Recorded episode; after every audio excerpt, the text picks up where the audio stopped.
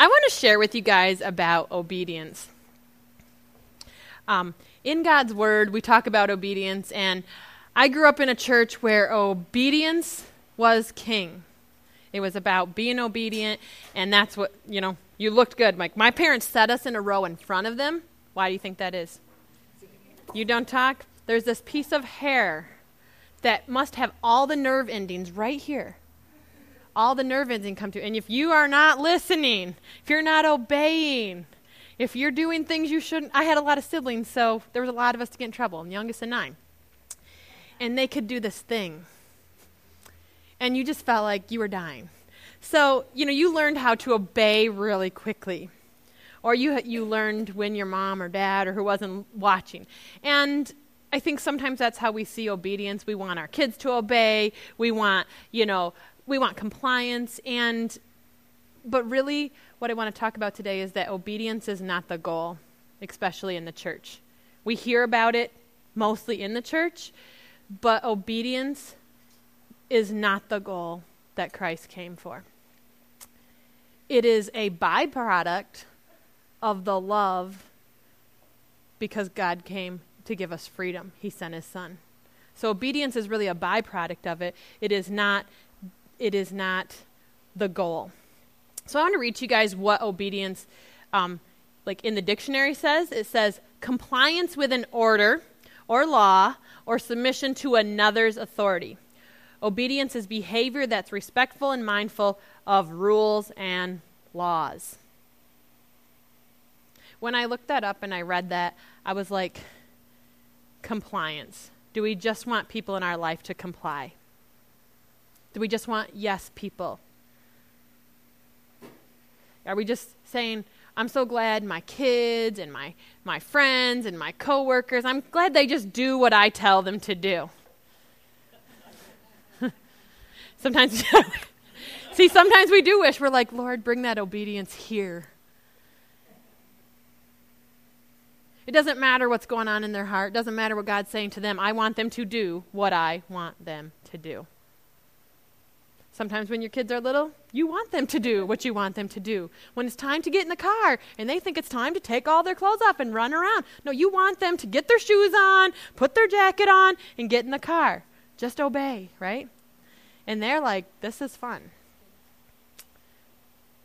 And I look at that and I thought, you know, we're just wanting to follow all the rules. When we're in school, we want the kids what? To line up. Line up. Where do you line up and walk around all the time? But we want them to just obey and line up. And there's no freedom in that, right?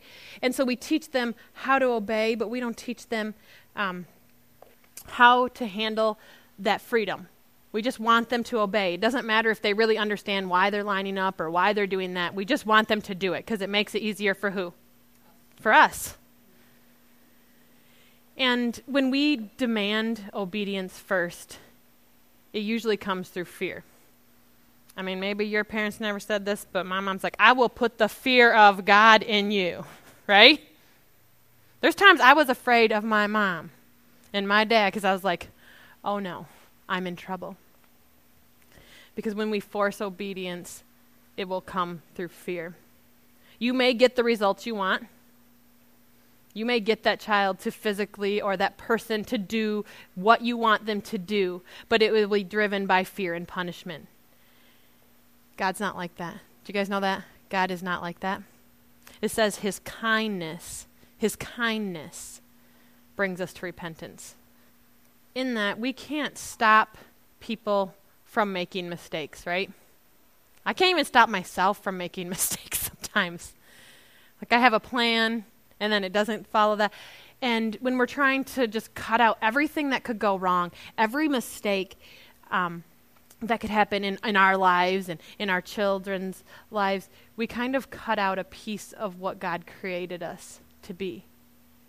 We cut out that choice and that, that freedom. And when we do that, we create this we create this culture of punishment where our people are afraid to come to us, you know. I mean, and they are afraid to come to God because they're thinking that's what God looks like. That's what he looks like. He's going to make me do this. He's going to make me get up early and go to church. He's going to, you know, make me serve. He's going to make me, you know, give. And that's not who God is. We want a culture that has good boundaries so that when we make mistakes, they can be affordable, not detrimental. And God can be like, hey, you know what? That's not what I wanted for you, but you tried. Come on, keep coming. I want you to talk to me. I want you to tell me what's going on. I don't want you to hide it from me. You're not going to get in trouble. So, I'm going to share with you about my experience um, when my kids were young. They were frustrating. You guys, I was a very hard person, and I wanted it my way, and I was tough I was physically tough. I had four brothers. You want to know how tough I am? That's how tough I was. I have four brothers. Okay, so I was physically tough. You know, I was emotionally soft, but I had a tough wall up. And I had children, and they just didn't do everything that you you know, I see people walking around, their kids always were clean and, and they're listening and they're not, you know, flaring in the cart, flailing in the cart, and all of these things. And so I wanted my kids to just listen. And it was frustrating, right? Anybody been there that you're frustrated with your kids? I remember telling my mom, I don't even like my kids. She's like, I, am like, I love them, but I don't like them because they're not doing it my way. Mm. And you know what? My kids were really never mouthy. They really weren't disobedient. They weren't really that disrespectful. It's just that they were really just doing what they were created to do to make choices, to learn their independence. They were just being kids. But I wanted them to obey and look good, right? Because that's, I wanted people to think, oh, look at their kids. Look how nice their family is. My family is nice and also crazy. they can go together. I know it can be chaotic. You know, sometimes when my kids say, like, So sometimes people think I have mouthy kids because if I speak to my kids harshly, they have the right to say to me, "Don't speak to me like that. You may not you may not talk to me like that." Oh my gosh, you No, it's true because you know God created them and I do not have the right to speak harshly to them just because they're a child, right?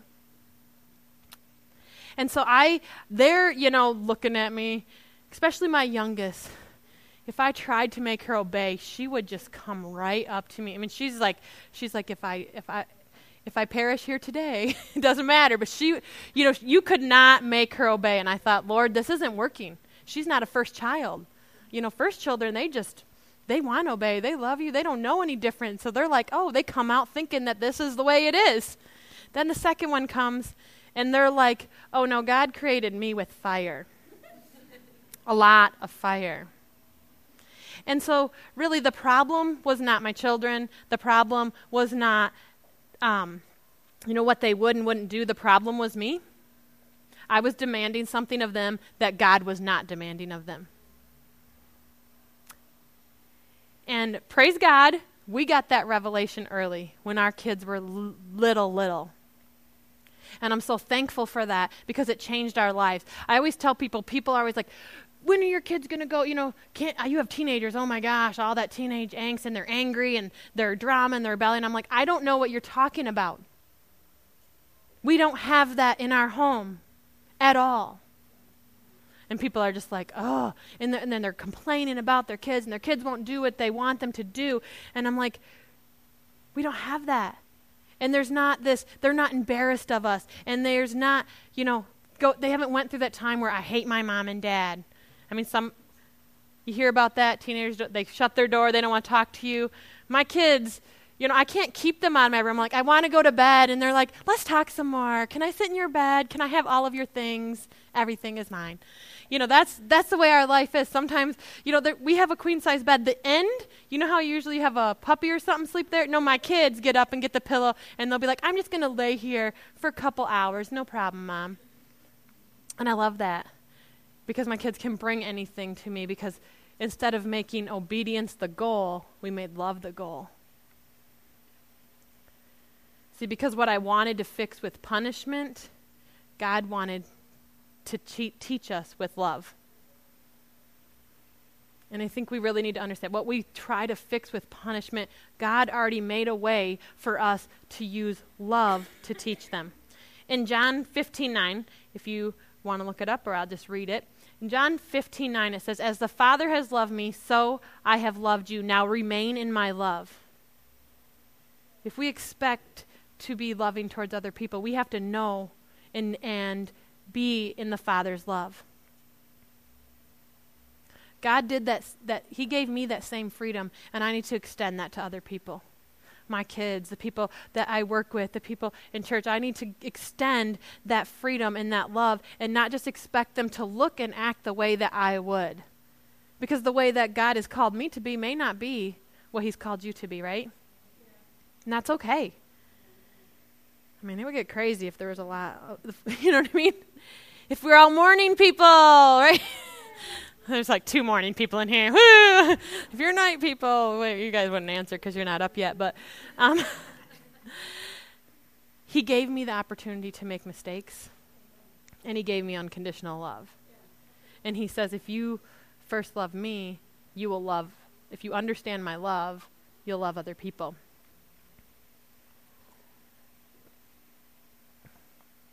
So that's what we need to extend. I love, I'm going to be in First John, it says in 4:18, it says, There is no fear in love. Perfect love puts out, puts fear out of our hearts, puts it out. It's saying you're not welcome here. It doesn't just say, puts it out. I love that. Perfect love puts fear out of our hearts. People have fear when they are afraid of being punished. The man who is afraid does not have perfect love. Isn't that amazing? It says that love puts fear out in 1 John. It says fear comes when we think we're going to be punished. There is God is not a punisher. He's not. He's shown it over and over. He sent his son. It is for freedom. We've been set free. He's not a punisher. So, so if he's not a punisher, you got to think who is a punisher? And we think like that. Who is a punisher? And if we think we want to punish people and we want to punish our children, we want to punish people who have done something wrong, who are we acting like? Because God is not a punisher. See, when we think like that, then we're like, oh gosh, I'm, I'm never going to punish anybody ever again. you like go home to your children, I love you so much. I'm so sorry. Because when we think like that, you have a realization of if God's not a punisher, who is? And I want to be like Christ. I want to be like I want to look like Christ. So he he is the son of God. And if he's not a punisher, then neither am I. When we get this revelation, just remember. So if you're like I've kind of been a punisher. I used to totally be a punisher. I would yell. Guys, I have a boisterous voice, okay? My children were not scared of me though. Because what they figured out is if you're just going to punish us, we're just going to hide things from you. And we're talking like little kids. Um, and so when people get this revelation, or when you get this revelation, not everyone's going to be happy about it. Especially if they're still striving to just obey. So if you're walking in freedom, you know what happens when you're walking in freedom and people are still living under punishment? It breeds jealousy in their hearts because they're living that punishment lifestyle. Because they haven't quite got that revelation of how to have relationships well. They don't understand how you live. How do you live like that? How do you keep order in your house?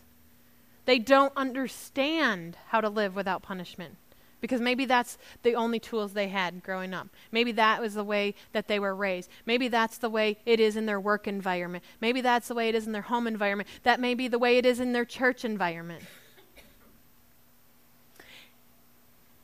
And they'll look at you and think, well, you're out of control. What do you mean you don't punish your kids? And and we look at that. We think They think, what are you doing? How do you keep order in your house? How do you keep them? How do you keep your kids following the Lord? How do you keep your kids going to church? How do you keep them doing what they're supposed to do every day? I don't know what I'm supposed to do every day. God will let me know. Because, like I said, punishment comes from the enemy. We're never, we never intended to be punished. Jesus went to the cross, he paid for that. We don't need to have that anymore in our lives. And if you look, every time God calls for obedience in his word, it hangs on the command of love. Love comes first. Love your father and mother. And then you obey them. Love God. Love your God among above anything else. Love comes first, and everything else will hang on that. So, obedience is the overflow. Your kids may be obedient. People that are under you and submit to your authority, they may be obedient, but because of the overflow that you have, because you loved them well. Obedience should never come first, it's always an overflow act. I love John 14, 15. It says, This is Jesus prophesying about the Holy Spirit. I want the Holy Spirit. I don't want just God and I don't want just Jesus. We need the Holy Spirit. He's our helper. He, you know what? He's the one that moves us forward in our walk with Christ. And Jesus is prophesying here about the Holy Spirit and says, Loving me empowers you to obey my commands. So when we love, when we love Jesus, when we love God, it empowers us to to want to obey. It becomes a joyful thing. We want to obey the word of the Lord. Instead of we have to obey the word of the Lord because something bad will happen to us, it's I want to obey the word of the Lord because God is going to release things into my life when I do. And He is going to bring good things into my life when I do. Instead of it being, I have to, it's I get to right there. Loving me empowers you to obey my commands. When I say love, I'm not talking about like, oh, love. I'm talking about agape love, that unconditional, selfless love. I'm talking about an active love that does something. I'm talking about that sacrificing, purposeful, never ending love. That's what God is talking about. Right there, that is what He's talking about. That's what makes obedience easy. It's not based on your need for love. It's not based on what you have. It is surpassing. It says it surpasses all understanding. And you know what? We need the Holy Spirit to understand that. So it surpasses our understanding. So we need the Holy Spirit because God is the only omnipresent. He's the only one that has all under, understanding. So if we want to be able to comprehend that, we need the Holy Spirit living inside of us. And that comes through calling on the name of the Lord Jesus, knowing that He died for our sins, that He died for, for our bad choices, all of that, and say, you know what, you are Lord. You know the way. You are the way, the truth, and the life and I'm going to come into the kingdom through you. And when you do that, you receive the Holy Spirit living inside you. That's the love we need. We need Jesus to first come in and he transforms our hearts first. And then we get in and then we love him and he begins to transform us and then we get in and we our minds begin to get renewed of what is true. You know, not what we've heard or what we've known or the way that we've lived, but our minds begin, begin to be transformed in the truth. And it is the truth of God's word that, that does this whole circle and creates this, this newness. But it's first Jesus. It's always first Jesus. He comes into your life, He transforms your heart. All the stuff, the Holy Spirit just begins to work and renew our minds and wash us in the truth of His Word. So when we punish ourselves, how many of you guys punish yourselves? All the time, right? We're like the, the hardest person on us is usually ourselves. But when we're punishing ourselves, we're punishing a child of God. God's child. Yeah, it is ouch. Because we would never, you know, sometimes we've got that revelation about that and we're thinking, I'm never going to punish anyone, but then we'll punish ourselves. And I look and I'm like, we're God's children. We're God's children. He did not create us for that. And, and we don't need to punish our families our friend. It's an exhausting way to live. It is exhausting. Because everyone's hiding and lying to each other that way. That's an exhausting way to live. But when we allow God to love us and tr- teach us how to truly love each other, we'll become selfless, unconditional. And obedience is good when it is motivated out of love and not fear. I'm going to jump to Acts 13 here. And 38 it says, "So listen, friends," with an exclamation, you know. Through this Jesus, the forgiveness of sins is offered to you. Everyone who believes in him is set free from sin and guilt, something the law of Moses had no power to do. Boom. When everyone when people say, "Well, God did this in the Old Testament and God, he was showing you that the law could not do what love could do. He was showing you that punishment could not do what what love could do. Even God in the Old Testament was showing you that. He's saying it right here. Something the law of Moses had zero power to do. We were to obey the law, but the law could not set us free. He was saying, it can't do that. Punishment will never set you free. Punishment will never reconcile you to Jesus. The compassion of a good God who sent Jesus to pay that debt is the only way. The only way. There is no other ways. There's lots of there's lots of different paths, but there is one way, one way to be reconciled to God, and that is through Jesus Christ. That's it. It's Jesus. And so punishment will make you good at hiding things. It will breed bitterness, it will breed jealousy, and it, most of all, it will breed rebellion. Because its creator, punishment's creator, is not, or I guess originator, is not God. I look at Adam and Eve in the garden, and I know you guys have probably heard this lots of times, but it says, "You want, I want to be have a relationship with people like I have with God." Instead of saying, "Oh no, I did something wrong. I've got to hide it from my dad." Needs to be, "Oh no, I did something wrong. I need to go get help from my dad." And this morning I was just thinking, going over this word, and and God's like, kind of like the garden, Sara. And I was like, yeah, he said, I came to them with love. And I said, What are you doing? But their fear of punishment made them, instead of run to me and say, We did this, oh my gosh, I'm so sorry, God help us. And God could have just picked them up and said, I know, you know, flick the enemy out of there. But instead, their fear caused them to side with punishment and hide. And then it bred, you know, all of these things. It put rebellion in their heart because that's what it does. And and I look at Adam and Eve and I'm thinking, God, we're we're kind of like that sometimes too. We when you give us opportunity and you're like, "Hey, what are you doing?" We're like, "Nothing." Don't you know that I'm a preacher and I know everything? Those who can't see my facial expressions. But you know what I mean? We want to look perfect. And I shared this with some friends, and I said, I remember one time when I was out of control. And those of you know me, never get, you know.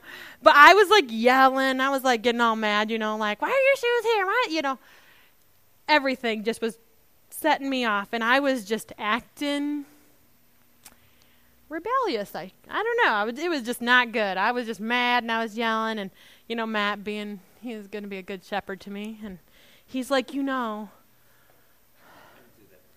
yeah, he did, just like this.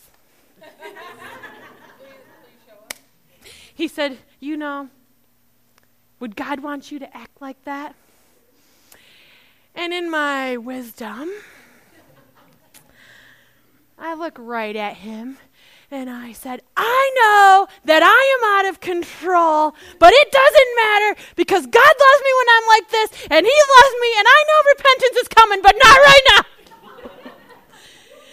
And I look, but that's the revelation is I knew God was not going to punish me. Because I already had that conviction of freedom, that my freedom was I get to have reconciliation to the Lord. So even in that, when I was acting my worst and he thought that he would help me along the way, I thought, no, my actions don't dictate the love of God for me. And even when I'm disobeying His word, it doesn't change the love of God in my life. Now, because I love him so much, there was a lot of repentance and, and kind words after. Um, but in that moment, it didn't change because it wasn't about being obedient. Um, and I, and it, if I was just to be obedient, I probably would have held that down and just let some bitterness grow. I'd have probably been like, "You're right," and I probably would have walked off and let bitterness grow. And when bitterness, you know, bitterness once it gets a root, that is hard to pull out. And that's why I think that when we bring punishment into our homes, we don't realize that that's creating these these roots um, of bitterness and rebellion and all of those things that God did not intend for us. So I love in James and it says James 1:25 it says but the one who keeps looking into God's perfect law and does not forget it and do what it says and be happy as he does it God's word makes men free. Okay, he is talking about the law. He's like, "Yeah, I would really like you to follow these things like try not to steal from each other, don't be murdering people up in here and things like that, you know, like try to like um, obey your parents and stuff. So he's saying, you know, this law isn't isn't terrible. I'm not asking you to do bad things, but he's saying, here's the key: be happy as be happy as you do it. That's what love does. When you love first, and then ob- obedience becomes the overflow, you're happy to obey that, right? My kids are happy to to obey what I ask them to do. They're not yelling at me and fighting with me and hiding things. We have had just different people in our life, and our family is really close. And I said to people, I said, I trust my kids and my husband's word over anybody's word, over any adult, anybody's word on this earth. Obviously, Jesus, but I'm talking about in in that natural. And people are looking at me like, well, they're kids. I said, yeah, but I know that I can trust them because we have built that trust into our lives. We have taken that punishment out so that I'm not worried about if they say you said something, you said it. And not because they're my kids and I think they're perfect. No, because they have that trust and I know they're going to come with me and we don't have this this, you know, this wall of like lies and hiding things because they learn we me and Matt learned from our father God in heaven and then we brought that to our children and then our children met Jesus and then they realized that's how we want to live and so it became this amazing punishment free zone which is really fun. So if you haven't tried it you should try it. Sometimes uh, you're the one getting a little correction, but that's all right. And I love that it says it makes God's word makes men free. You guys, freedom. How many of you guys like freedom? Okay? Kids, when they get out of school, they're like, freedom! You know what I mean? When you are done with work for the day and those sweatpants and you get home and it's freedom. There's movement. You're allowed to do things. You know? That's freedom, right? If you work in customer service and you've had people who have had, maybe you've had a lot of people who have come in and they haven't got that revelation yet all day long. You know, when you get to leave at the end of that day, you are glad that you now have freedom from that, right? And that's what we need to realize. Christ gave us freedom not just in, He gave us freedom in every single area of our life. And He gave us the freedom to choose and when we love Him, we make those good choices. We make choices that benefit us and not drain us. That's what God did. 1 Corinthians 6:12. I got a lot of scripture because you guys know scripture is good. It gives us wisdom. God's got a lot in there, so I'm just going to keep going. It says, It's true that our freedom allows us to do anything. But that doesn't mean that everything is good for us. I'm free to do as I choose, but I choose to never be enslaved by anything. That's good right there. We have choice.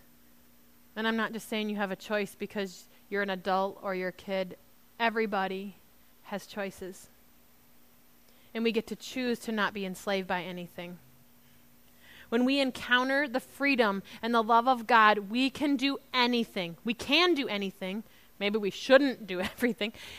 But our hearts are now drawn to choosing things that bring life. That's the difference. Your heart begins to be drawn to choosing things that bring life and goodness because God's word always brings goodness. It brings joy. It brings that joyful obedience like I want to be there on time. I want I want to listen to my mom and dad. I want to be kind to people. Because it, that's what it breeds in us. It makes us want to be obedient. I want to read my Bible. I want to sing praises to the Lord. Not I have to, oh gosh, we got to sing for 20 minutes. I get to worship the Lord and be in his presence. Yes, Lord, let, I'll stay here all day with you. That's obedience. That's joyful obedience right there. We get to walk in that peace. We get to walk in that righteousness. And we get to live in the fullness. You guys, fullness is so much better than emptiness, right? Yes. Fullness is so much better so much better. We get to live in that because we have Christ living inside of us. Fullness. We get to live in peace and righteousness and joy so much that it becomes overflow, and that's where you give to others.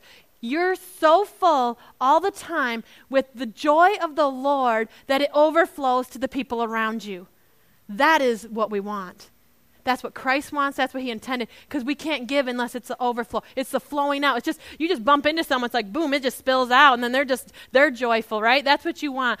I, Lana came up to me the other day, and she's like, "I don't understand. People are sad. I just don't get it, Mom. Like I try to like be like, there, there. She's like, but I can't even comprehend people who live in sadness. She's like, I don't understand that. I can't even think that way. And I thought, good job, Mom. And God's like, no, good job. That was Jesus. Give him the credit. I was like, okay, Jesus, you got this. But I look and I say, wow, that's where we should be. That it's an overflow. That when someone comes with, with, with sorrow and this weight, that you can just say, I don't understand this, but there is this guy who showed me this love, and you need to meet him because he's going to take that all away. And that is so good. It's all about Jesus. You guys just really feel that Jesus is saying, I mean, I just really feel to glorify him. And not just because we say the name Jesus, but when we really think about what he did, it's like, it's so good. It's that overflow. I'm just going to take a minute. Let's just take a minute. Let's just close your eyes or keep them open. whatever you want to do. That's you have a choice. but we're just going to um, just come together today and just just have the Lord. We're just going to invite him to just flow here today. yes. Oh Lord. We just just Holy Spirit, we just ask you to move in this place today. We just ask you to come in the name of Jesus and just move in the hearts of these people. Lord, if they have not met God, if they have not met your son Jesus, just just awaken in them right now. Just stir, just stir in them. God, we just thank you for just this amazing just meeting that you have with them. So we just thank you for that. And God, we just ask that the Holy Spirit just continue to move and to help us recognize when we are living contrary to the love of God. And the last thing is, Lord, let your love just flow over. Let it just be so much overflowing in this group that they can't contain it. Lord, let them be so overflowed that they cannot stop talking about Jesus because of what he's done. Lord, let it be so overwhelming that his name has to come forth from their lips that every time they want to bring punishment, that the overflow of the love of God comes out of them so mightily that change doesn't just happen in their lives, but anyone that's around them is just flowing so heavily out of them that everyone around them lives begins to change because the anointing of the Lord begins to fall on them. I just thank you for that. And I thank you for anyone who had that stirring in their heart today, Lord. You you continually show them how to walk, how to do the next step, how to renew their mind. So I just thank you. So if there's anyone here today that you today said, I had that stirring, go to your word, go to the Bible. God says He's going to meet you there. He's going to give you the next step. He's going to give you the next revelation. He's going to give you um, the next truth for your life. And we just thank you for that in Jesus' name. Amen.